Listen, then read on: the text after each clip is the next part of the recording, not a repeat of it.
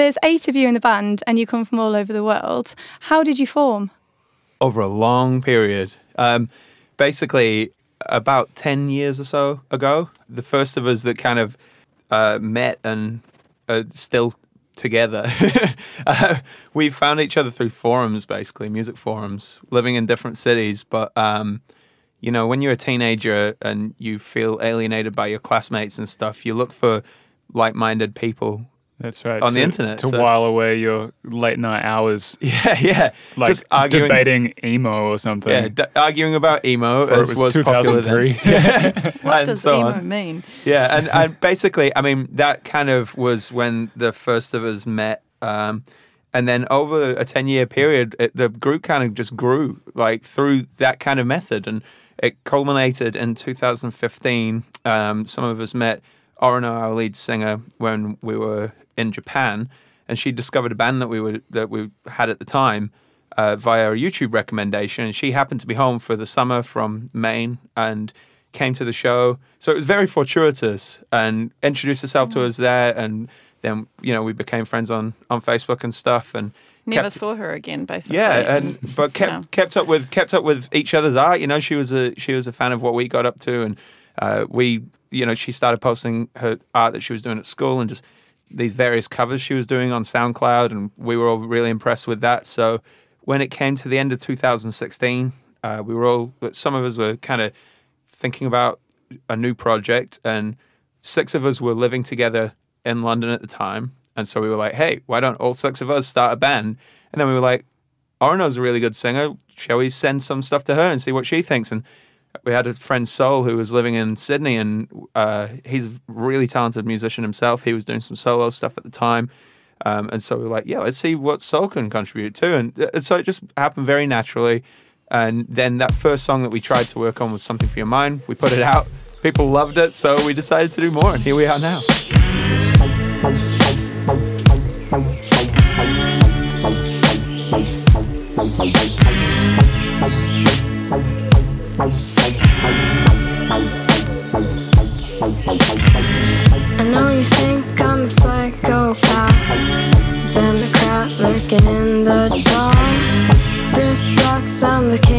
Sort of jerk, sort of trash. I kept the stash of coca candy straight from Japan. Hologram, and she was never as near. Think you know what I need to get by. Something for your mind, mind,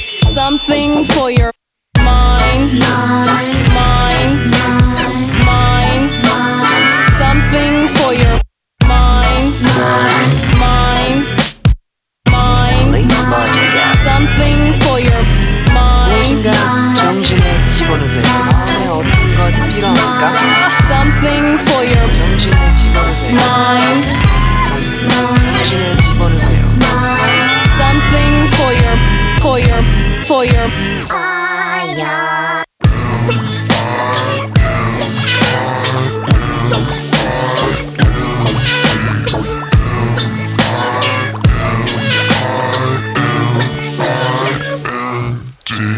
originally created your music together, as you just said, from these different locations, file sharing, and you Mm. sent that information over to Orono. Um, how did you find out working with the different time zones and different technology? And was that the reason that you ended up all moving in together to do it instead? I think time zones always make things a bit. Even though you've got all the the like the interconnectivity of the internet, I think like time zones are like the great the thing that like just makes everything a little bit a little bit difficult. Just because if you're trying to like, I mean, I, I was back in in New Zealand over like Christmas uh, last year, and like I remember trying to like working on this on the music video for nighttime, like trying to trying to do it with a 12 hour difference, and so like I'd be talking to people at like 10 p.m. my time, and then get like really buzzed about the thing that we were talking about, and then not be able to sleep because you're like you've you've switched over to like morning morning mode.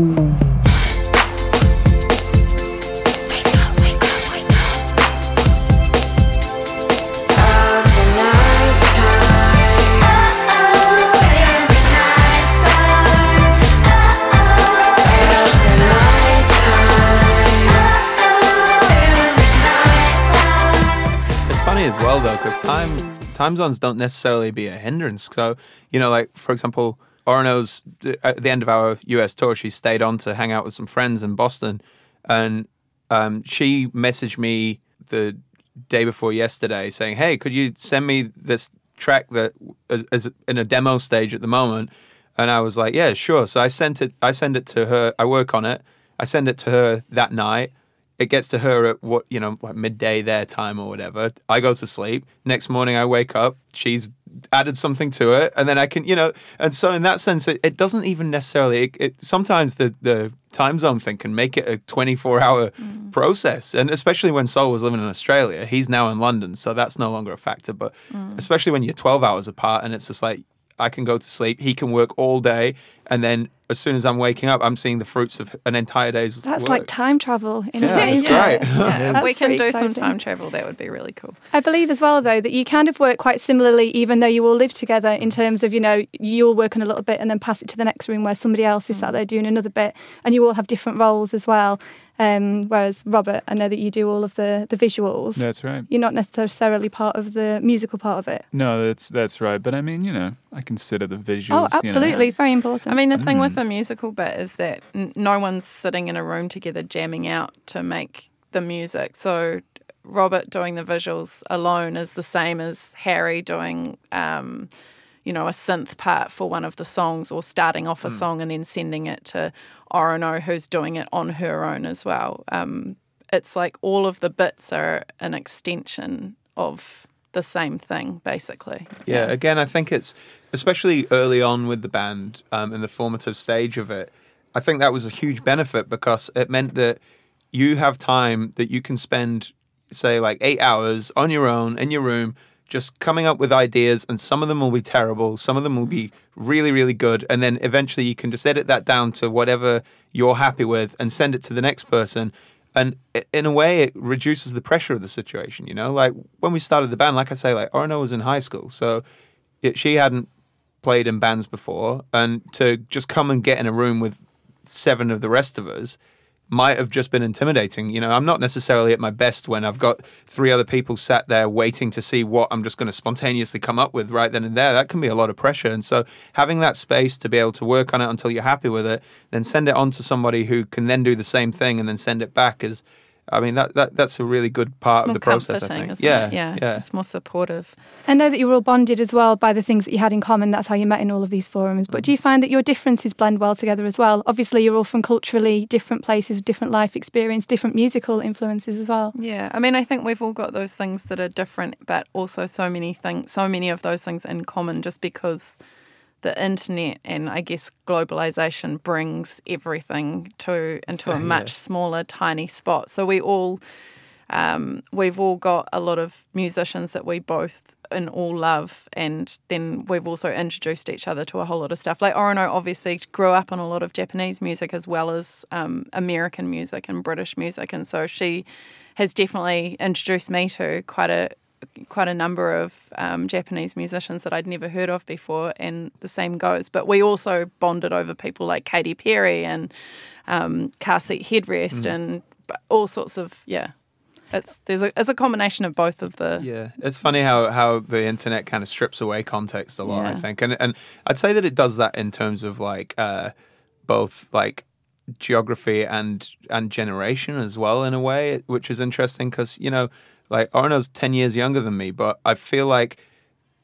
I, I discovered Pavement when I was 16, and she discovered Pavement when she was 16. And the internet facilitates that because it doesn't matter if you're in, you know, Bangor, Maine, or Christchurch in New Zealand or in Burnley, Lancashire, you've got access to that music. It's not you're not dependent on your local record store stocking it, and I think that that is a big thing that it, it strips away the context of like time and place Yeah, in a weird way. I know you've said as well that there's a, a, an obsession with reliance on technology almost, and this this obviously uh, you know naturally comes into the songs and the lyrics. What would you say lyrically? I know this is a difficult one. Um, you write about because I know you've got a song about shrimps, for example, which is just completely random and not about not about anything at all, really, except shrimps. Well, I mean, I, I I reckon that that song's an interesting one because it, it's definitely the most surreal on the record, but it's also it's also actually one of the one of the more kind of direct commentaries on humanity as mm. well. I think because it, it, it you know the whole idea of the song is like you know you you never see a prawn cause a world war, you never kiss a prawn and get a cold sore, and it's it's kind of listing off all these different ways that humans are you know that we affect the environment and stuff, but from the perspective of And a prawn. other, right? So it's an interesting one because that is on the surface the most surreal one of the of, uh, on the record, but it, it's this whole commentary on on the way the world works, and I think that overall that's how I would describe the the overarching lyrical themes of the record is how we connect to the world around us, to each other, technology. Oh,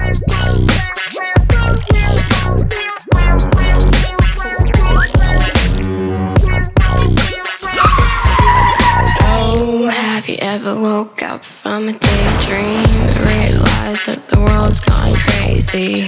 You people are all the same, going blah blah blah, going bang bang bang. Oh, I'm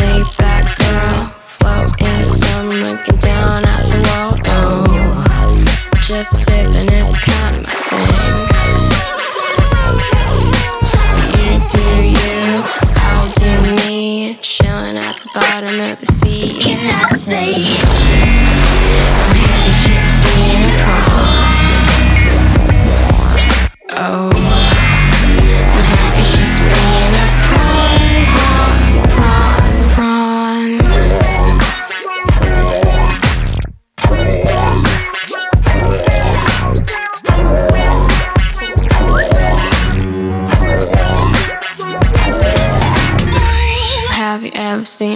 cause World War?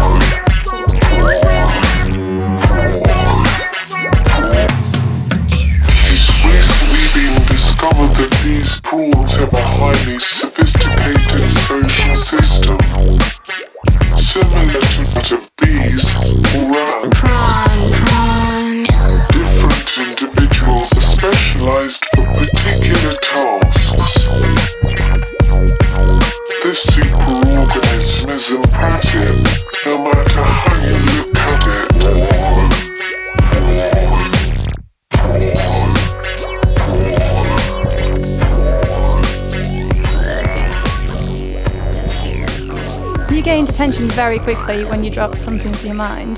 How do you think, or why do you think that happened? It was, it kind of exploded, didn't it? What did you do? People want to know what your secret I is. don't know. We don't know what the secret is. you know. I wish we did. I, I I think the beautiful thing about it is that it, it kind of proves that if you can come up with something that's both like like n- new, new sounding and also accessible, that it, it can just randomly happen. It you know it sometimes feels like the world is so there's so many different gatekeepers now in the in the world, and that you know it's kind of impossible to just do something that just randomly connects with a lot of people. Yeah. But I mean that's. We, we're as I mean, confused as everyone yeah. else, to be honest. I guess that v- uh, you know it's relatable. The videos as well are very in keeping with the style of music, which goes back to Robert again. That's right. How how do you come up with these ideas? It's very lo-fi, isn't it? Deliberately so, I'd imagine. Um, well, I mean, the reason the reason that it started out like really lo-fi was just because I mean, you know, I made the "Something for Your Mind" video. Like, I started on that like when we started the band, and and the reason it's like lo-fi is because I was just making it by myself with like what was available to me. Um, and I think, but then I think we've kind of like continued that aesthetic. I, th- I think that making things lo-fi is like a nice way to tie everything together and it's also like there's an element of nostalgia when you do that kind of thing but i mean i think the way that the way that i come up with with the way the visuals all work is just that like i kind of see it as putting like another it's essentially like doing put adding another musical part to the song and, and it's all informed by it's like you could never just tell me like oh we've got we're going to have a new song soon. It's about these things. Can you come up with a video for it? And but uh, you know i can't i can't do that until i've heard the song and seen what it kind of means to me and and and figured out what what elements in it i want to you know push up or whatever And how do these visuals or this visual spectacle come across in your live shows? Because I know that you're touring at the moment. You've just done North Yeah. America and you're on to the UK next. uh, so they they're, they're like projected across the band while there's like a full you know 40 45 minutes of, of, of visuals that are projected across the band while while the band are performing and it just makes the whole thing a, a you know an immersive kind of surreal experience What can we expect from your tour? I'm hoping to get to the show on the 24th of October at Shepherd's Bush O2. Yeah, that's going to be amazing. I mean, it's it as Robert says, it's it's this like full on audio visual uh, dancing extravaganza. Really, like it's. I, I like to think that people come to our shows and have like this forty five minutes or an hour or however however long it is experience that takes them out of their time and place and you know whatever's going on in their life you can just kind of I, I know I, I notice quite often actually like multiple people stood in the audience just kind of staring with the mouth kind of a little bit ajar for most of the show. And at first I was really worried about that. I was like oh no is this a really boring show? But then those people afterwards are so excited and they they, hmm. they, they were so in the zone that it, you know it's almost like a, a drug experience for them or something. And so yeah it's a, a very intense experience. I think that nicely encapsulates superorganism. Thanks so much for your time. thank you. Thank you. Feeling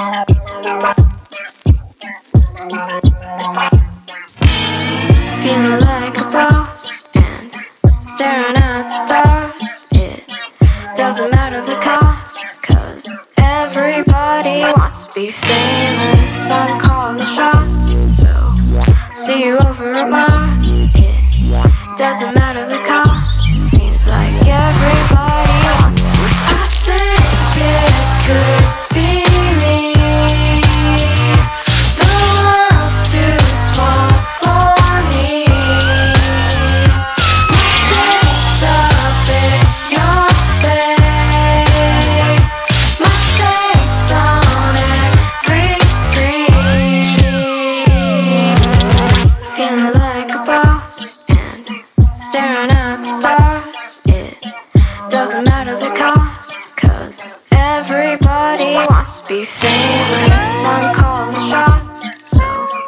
see you over at Mars.